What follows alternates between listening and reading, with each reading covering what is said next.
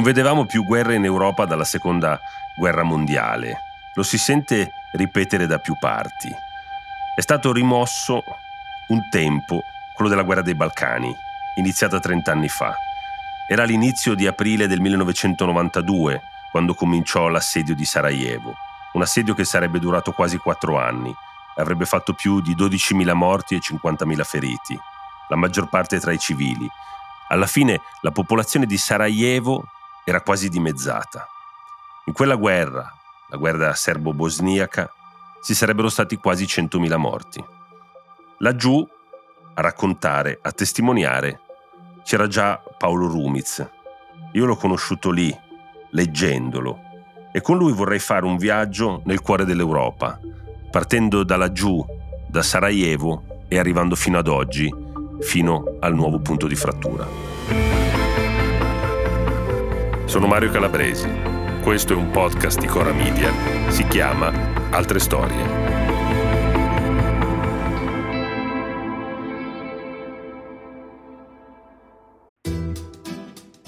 Ciao, sono Carlo Notarpietro, sono un autore di Will e mi occupo di raccontare la politica e renderla accessibile a tutte e tutti.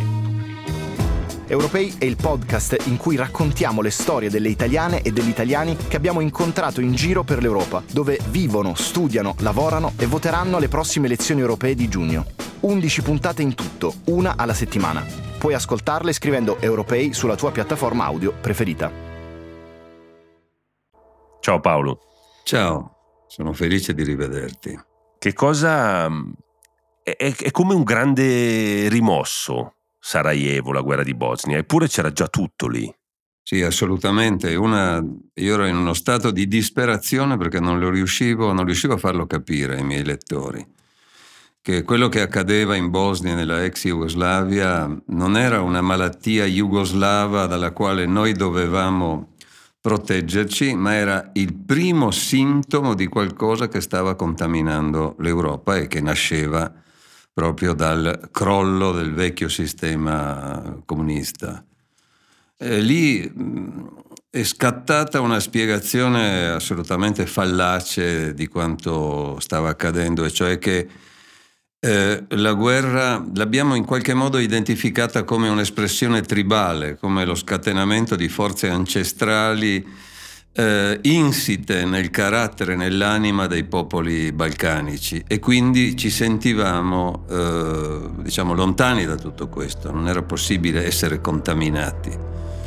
Mentre, ripeto, questo era il segno di qualcosa che cominciava a corrodere l'Europa dall'interno, poi abbiamo visto i populismi, abbiamo visto il ritorno dei nazionalismi, abbiamo visto eh, il moltiplicarsi delle linee di filo spinato all'interno di questo nostro continente più o meno cent'anni dopo la fine della Grande Guerra.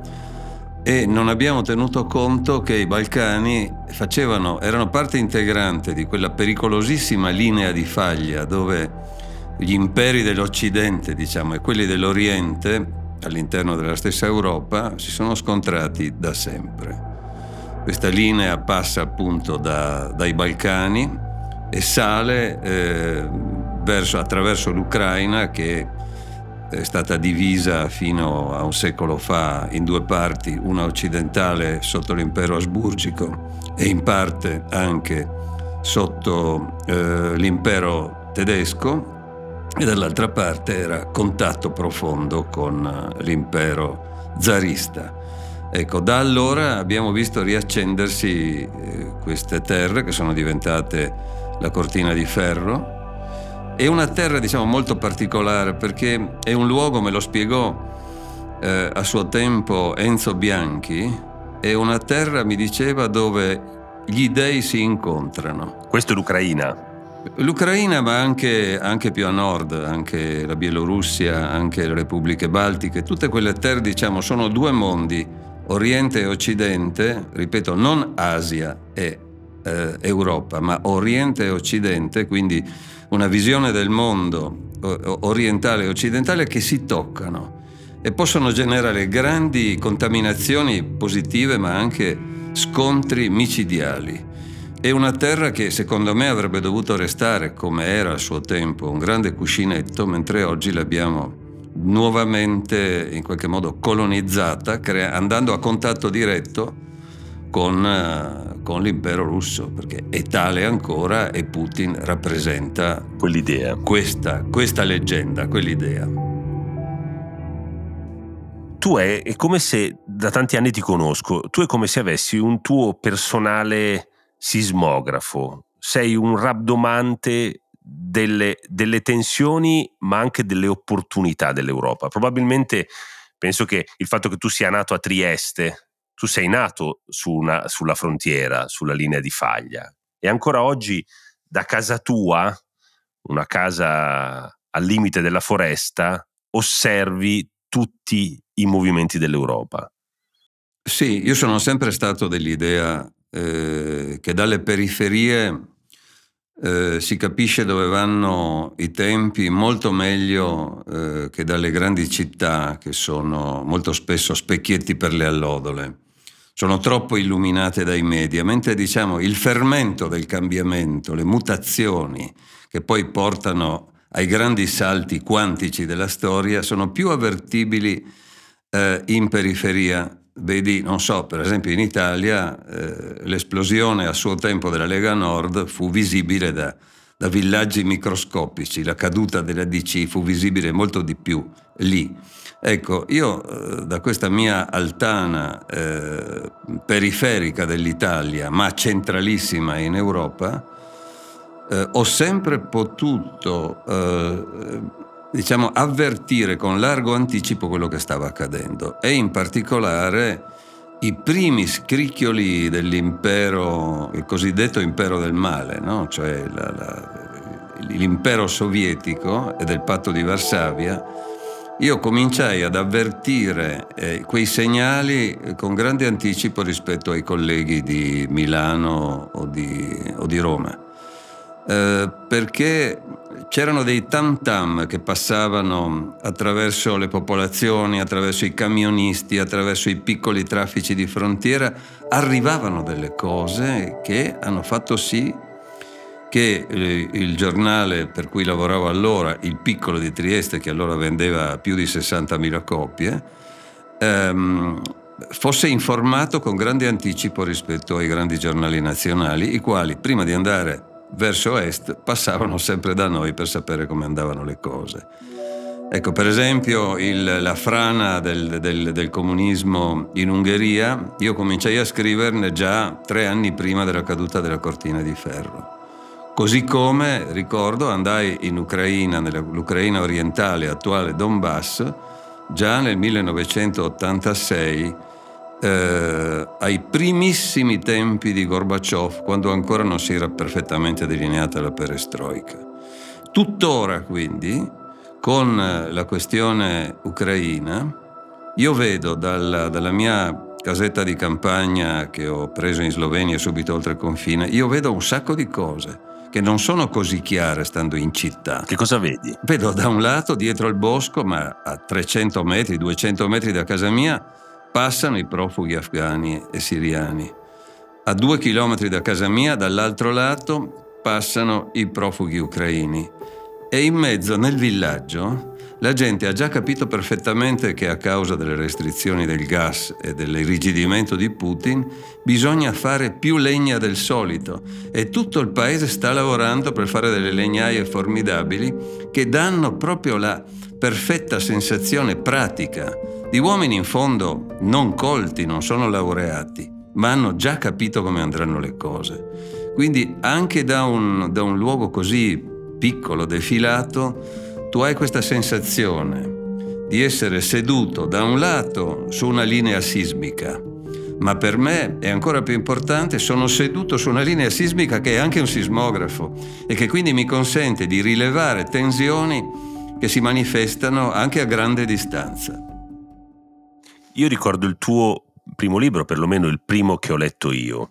Eh, si chiamava La linea dei mirtilli, un libro meraviglioso di, di reportage, eh, che poi tra l'altro è, è, è, stato anche appena ripubblicato. La linea dei mirtilli partiva da un luogo dove una famiglia andava a prendere, se non ricordo male, mirtilli e funghi E che cosa successe in quel luogo? Perché avevi scelto l'idea della linea dei mirtilli? E perché avevi scelto anche in questo caso di parlare di persone comuni? Guarda, intanto la scelta è anche così, la parola mirtilli mi piaceva per tutte queste I e era ambientato in un bosco eh, che oggi rappresenta il confine tra Repubblica Ceca e eh, Slovacchia. E allora però era la Cecoslovacchia.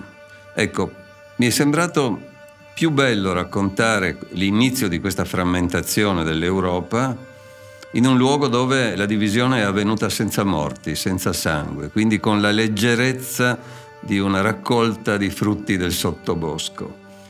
Eh, però devo dire che il grosso dell'attenzione si è concentrato naturalmente sulla vecchia Jugoslavia perché era lì che questa cupio dissolvi eh, che si impossessò nel giro di pochissimo tempo dell'impero ex sovietico si manifestò nel modo più atroce. Che cosa ricordi tu di, di Sarajevo? Che cos'è stato l'assedio di Sarajevo?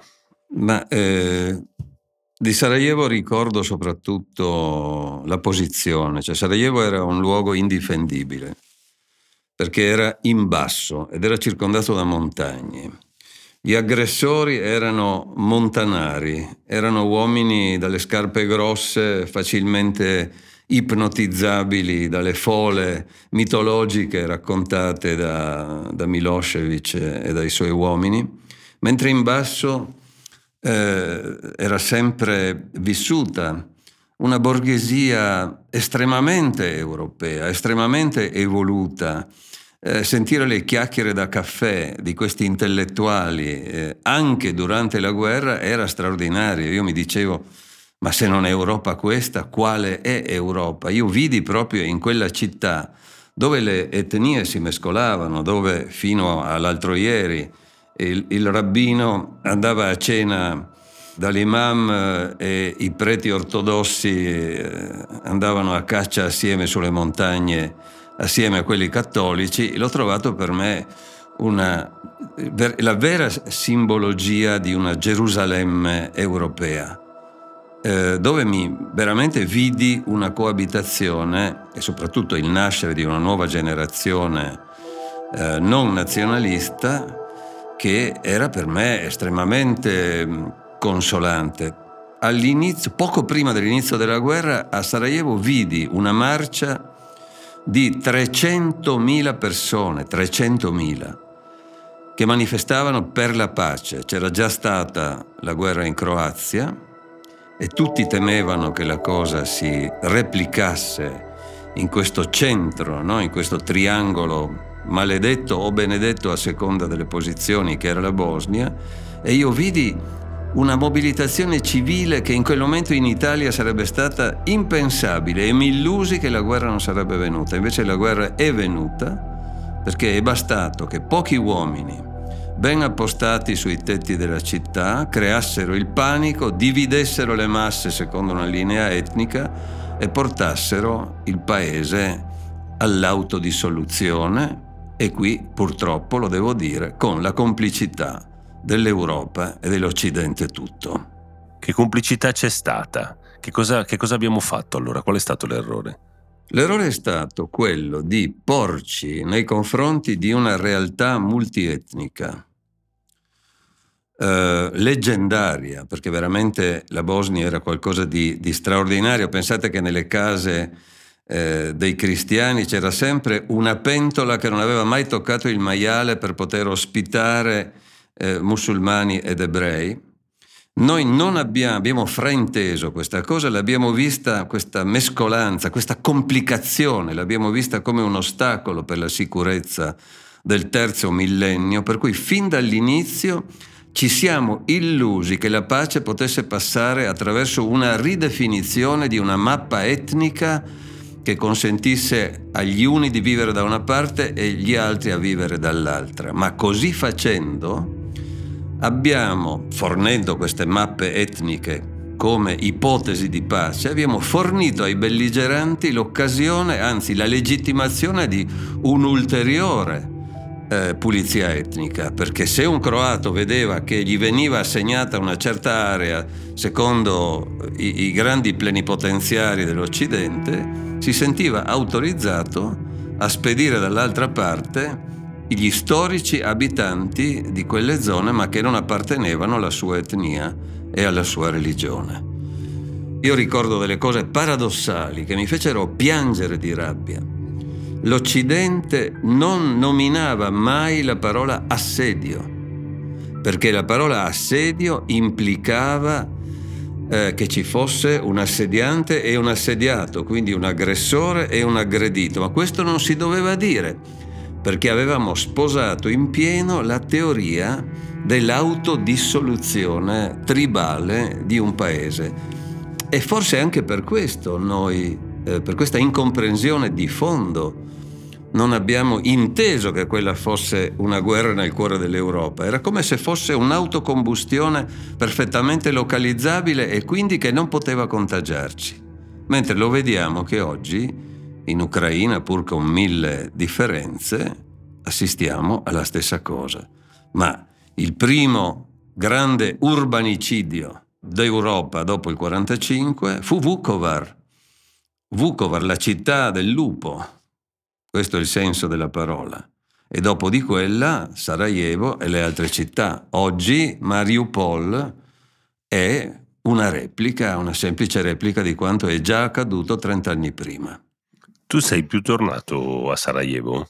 Eh, con molta difficoltà, perché lì ho perso delle persone care, delle persone mm, che ho amato molto. Posso dire paradossalmente, una delle cose belle di quella guerra fu che eh, le buone persone si mostrarono in modo molto più nitido di quanto accade durante, durante i tempi di pace. La divisione tra, tra macellai e agnelli è molto, è molto visibile.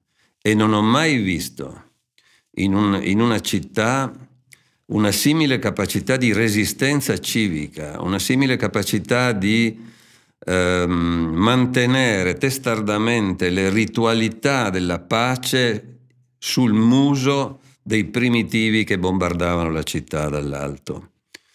Eh, è, è, stata per me una, un luogo rifugio eccezionale. Ecco, per cui eh, gli stessi abitanti ora ti dicono che non c'è più oggi che c'è questa cosiddetta pace, una solidarietà e una amicizia tra le persone come c'era durante la guerra. C'è qualcuno che ha nostalgia della guerra. Perché allora ci si poteva anche illudere che il nemico fosse uno che viene da fuori. Oggi lo sanno tutti che il nemico in Bosnia è il ladro, è il corrotto, è la connivenza tra forze economiche eh, sporche è un potere politico che ha tutto l'interesse a continuare con la bugia dello scontro etnico anche in assenza di, confront- di un confronto reale. Quello che vorrei dire è che secondo me è accaduto anche in Ucraina, questa è una, una similitudine molto forte in Jugoslavia abbiamo assistito al fallimento di una classe dirigente che ha portato il paese alla bancarotta e questa classe dirigente per non pagare il conto del suo fallimento, quindi un conto politico per non essere spazzata via dalla rabbia popolare, ha canalizzato quella rabbia in una direzione etnica, come se la colpa della bancarotta non fosse più di una classe dirigente jugoslava, ma di un popolo, il popolo antagonista, che fossero croati, serbi o bosniaci. E la stessa cosa, secondo me, è scoppiata in Ucraina con uh, un Putin che non riesce a rilanciare un paese poverissimo, un paese dove la gente soffre di una corruzione endemica e la stessa cosa avveniva e avviene, secondo me, ancora in Ucraina e, e ha dovuto inventarsi una guerra patriottica per, per eh, riaccendere il consenso e far sì che il suo potere si cristallizzasse ulteriormente, perché in guerra non si discute mai chi sta al comando. si congela no? perfettamente tutta la, eh, l'opposizione deve tacere perché c'è la patria in pericolo. Paolo, tu hai fatto tanti viaggi. Eh, era il 2008 e hai fatto questo viaggio che avevi chiamato Trans Europa Express, che hai incominciato hai iniziato una trilogia di viaggi perché poi hai fatto un viaggio nei monasteri benedettini e poi un ultimo viaggio che è un libro e anche uno spettacolo, si chiama Canto per l'Europa, che è stato invece un viaggio in barca. Ecco, due domande ti voglio fare. Uno, in questo viaggio, partendo dal 2008, che cosa avevi già visto? E poi la seconda domanda che ti vorrei fare è se esistono ancora luoghi in Europa come quelli che tu ami e che tu hai descritto sempre, cioè i luoghi in cui c'è scambio, in cui non prevale la divisione, il nazionalismo, il patriottismo, ma in cui invece c'è ancora una reale multiculturalità profonda, non posticcia, non inventata. Dunque, nel 2008 eh, vidi, eh, vidi l'irrigidimento delle frontiere. Putin era al potere da otto anni e mm, la linea diciamo, di, di salvaguardia eh, del paese, la cosiddetta pograničnaja zona, la zona di frontiera, era eh, larga 30 km ed era pattugliata incessantemente. Il passaggio di quella frontiera fu per me una grande esperienza perché mi resi conto di, quanta, di, quanto stato d'allarme, di quanto stato di difesa ci fosse nel mondo russo in quel momento.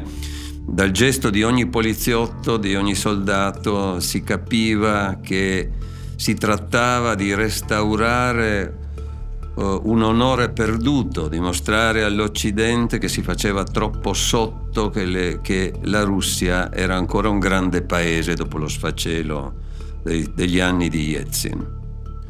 Ma poi vidi anche un'altra cosa, e cioè che la frontiera orientale dell'Unione Europea, cioè quella che passa a est delle repubbliche baltiche, della, della Polonia e poi diciamo del, della Slovacchia, dell'Ungheria, eccetera, eh, era in realtà non soltanto una linea di confronto, ma era anche una grande linea di incontro. Vidi fortissime minoranze russe in Unione Europea, così come ho visto dall'altro lato la presenza di una forte memoria di quella mescolanza tipicamente centroeuropea di eh, anima slava, ebraica e tedesca e in piccola parte anche latina, che secondo me era eh, il vero cuore d'Europa, cioè passando per esempio per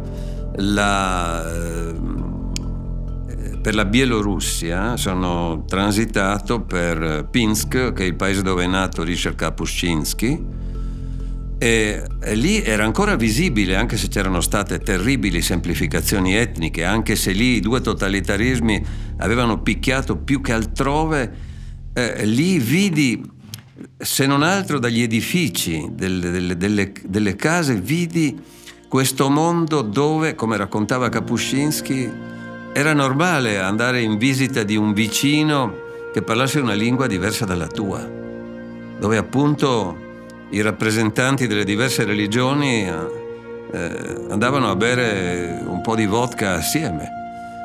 Era assolutamente normale. Quindi ho avuto questa strana sensazione che l'anima dell'Europa l'anima profonda dell'Europa fosse all'esterno dei confini dell'Unione Europea. Questo l'ho detto anche in un incontro a Bruxelles, seminando un certo scandalo. Però devo dire che è una cosa che mi è capitata spesso di vedere. Oggi l'Europa è più un sogno di chi non la possiede. Questo lo dico nel mio ultimo libro, Canto per Europa. È il sogno di chi non ce l'ha, non di chi l'abita sazio da secoli. Ho un ricordo straordinario del, del, Caucaso da questo punto di vista, quando un, una sera c'era la nona di Beethoven al Teatro Nazionale di Tbilisi e al momento in cui partì l'inno alla gioia, l'intero teatro si alzò in piedi e cantò all'unisono in tedesco le parole eh, di, del, del, dell'opera di Beethoven. Ecco, lì ho sentito un brivido e, un, e una, mi sono venute fuori le lacrime, era inevitabile perché vedevo qualcosa che era inconcepibile a Parigi, a Milano o nella stessa Bruxelles. Ecco, quindi c'è questo grande amore per l'Occidente che senti da quelle parti e purtroppo oggi quello a cui assisto è un progressivo allontanamento di questi due mondi. Da un lato abbiamo Putin che ha convinto le nuove generazioni di non essere europee. Dall'altra parte abbiamo un Occidente che facendosi troppo sotto eh, l'orso sovietico fa saltare uno per uno tutti quei territori di passaggio dove l'Europa trascolora, senza bisogno di un confine netto. Trascolora passa da una visione orientale del mondo a una visione occidentale. Paolo, tu sei la persona che io conosco che più ama l'Europa e l'idea di Europa. Cioè il tuo è un amore autentico, profondo, denso, mai di facciata. E, che, come ti nasce? Allora, eh, intanto mi nasce dalla mia triestinità, perché mia nonna ha cambiato sei bandiere senza spostarsi mai dalla sua, dalla sua città. Mia nonna eh, ricordava i tempi in cui con un unico treno e, e con tempi forse inferiori a quelli attuali poteva andare da Trieste a Praga o da Trieste a Timisoara all'interno dello stesso impero. Eh, c'era da parte della mia vecchia una accettazione della pluralità eh, tipicamente imperiale che poi mm, mia madre e mio padre non, non ebbero più. Ma c'è anche proprio questo vivere su un confine che non è soltanto un confine politico, ma è un confine linguistico, un confine di mentalità. Eh, scrivevo proprio poco fa che eh, la visione, per esempio, la donna slava e il suo rapporto profondo con la terra parte proprio, è visibile nella mia città e prosegue fino a Vladivostok. Eh, e tu lo vedi quotidianamente nella frequentazione di quelle meravigliose donne che sono le badanti, che sono in gran parte ucraine, ma anche russe, anche moldave, anche polacche, che portano, ci fanno conoscere grande, il grande contenuto femminile del mito, del mito eh, della terra nel mondo slavo. Eh, la grande madre Russia e le terre che le circondano sono, sono femmine. Purtroppo oggi sono, sono state completamente reinterpretate e tradite da un, un, mito che invece riduce la donna a una pura eh, fattrice di soldati e di eroi.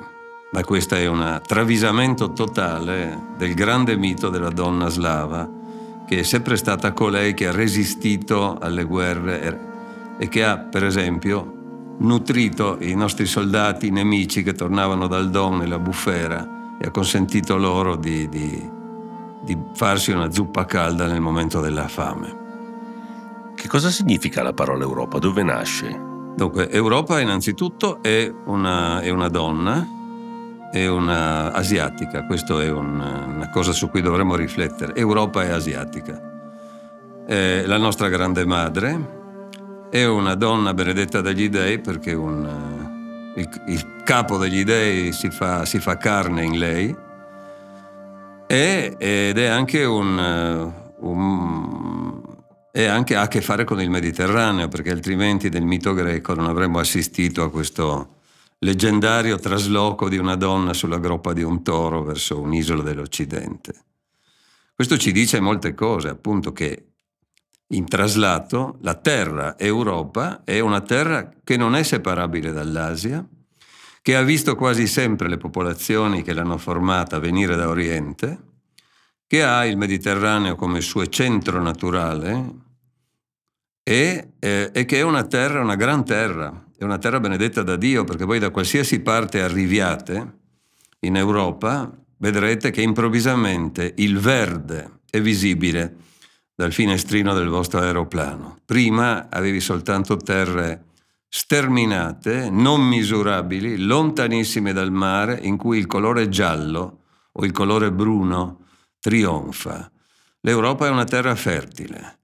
È una terra fertile e quando io racconto ai miei nipotini che cos'è l'Europa, questo l'ho fatto anche con l'Orchestra Giovanile Sinfonica Europea con la quale collaboro come voce narrante, dico ai miei nipotini che l'Europa è il proseguimento dell'Asia, è una terra fortunata, è una terra che ha il mare dappertutto, è una terra piena di acque, di fiumi, di monti, di città, è un luogo misurabile dove da un campanile vedi un altro campanile e da una montagna vedi un'altra montagna. Non è quello sterminato nulla che è la piana sarmatica che porta verso Mosca e oltre, o la Siberia. Ecco, quindi eh, eh, trovo che noi si abbia completamente perso eh, il senso dolce dell'appartenenza a questa patria comune dove eh, il muezzin e il campanile possono vedersi da vicino, dove le diverse religioni si incontrano, dove tutto sommato tu puoi rincasare la sera senza essere aggredito o senza essere portato via dalla polizia per qualcosa che hai detto. Queste cose i miei nipotini le capiscono ed è una cosa che secondo me è avvertibile a chiunque se ne va dall'Europa. Come ti allontani, questa radice si consolida in te. È la lontananza che genera il desiderio d'Europa, così come lo genera in questi migranti. Ed Europa, in questo suo passaggio avventuroso in groppa un toro del Mediterraneo, è a tutti gli effetti una migrante, anzi lei è la capostipite di tutte le migranti. Nella paura di questa ragazza aggrappata questo, alle corna di questo toro, tu vedi gli stessi occhi delle migranti africane o siriane che cercano di attraversare il mare.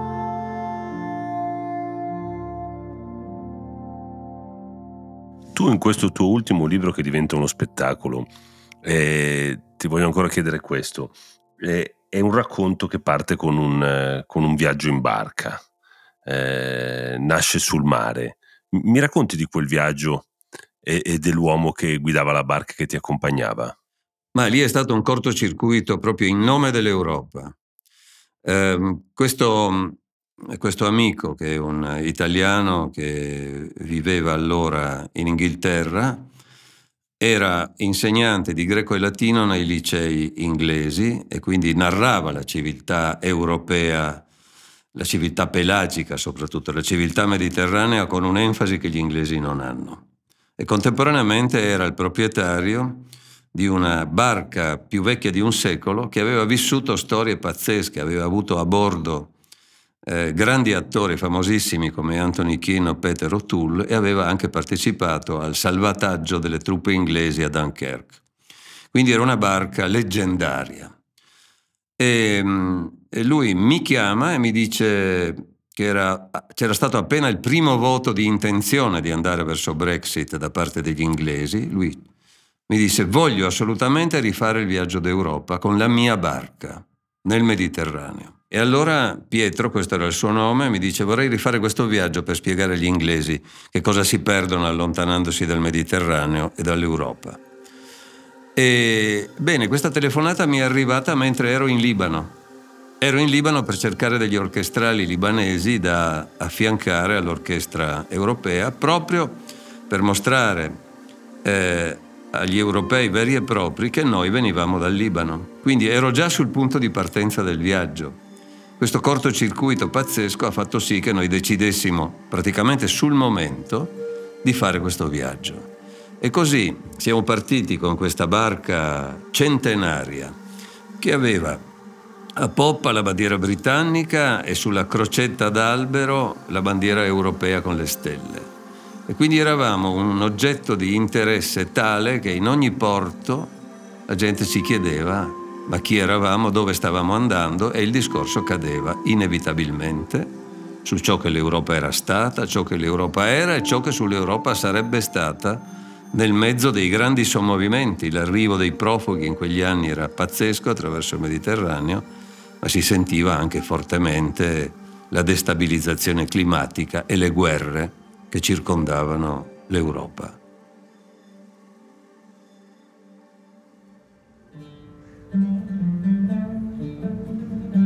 Mare aveva un bel color del vino e la prua lacerava l'onda obliqua come sui solchi il vomere d'acciaio. Un gran momento di tempo sospeso.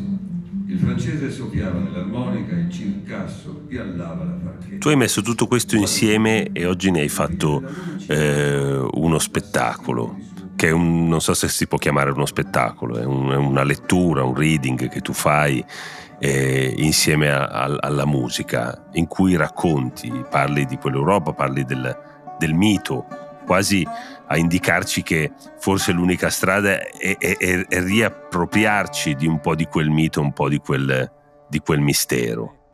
E c'è un'ultima cosa che ti voglio chiedere. Tu hai questo amore per i, per i suoni, l'orchestra di cui parlavi prima, dei ragazzi, quei componenti che, che hai cercato in tutte le parti dell'Europa e ai confini dell'Europa. E questa volta con te hai due, eh, due musicisti eh, che suonano degli strumenti in gran parte, almeno per me, dai nomi sconosciuti. Che cosa suonano?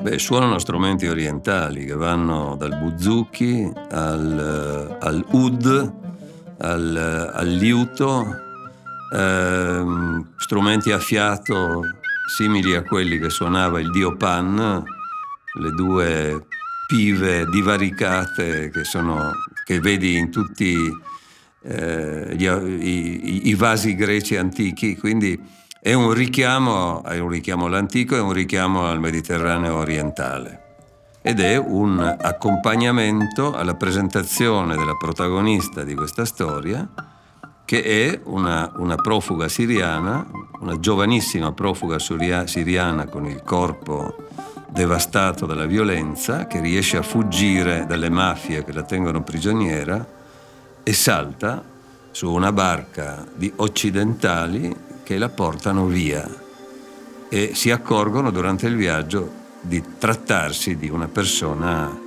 benedetta da Dio, appunto. Il suo nome è Europa e quel nome di nuovo consente di ribattezzare un'entità territoriale, la nostra, che ha dimenticato persino il proprio nome, non solo il proprio senso, la propria posizione nel mondo, ma anche il proprio nome. Europa, una deità lunare dagli occhi grandi, a cui dopo un sogno in cui, in cui lei eh, vive un amplesso con, con il re degli dei, si ritrova realmente incinta come in un'immacolata concezione. Una storia bellissima. Grazie Paolo. Grazie a te.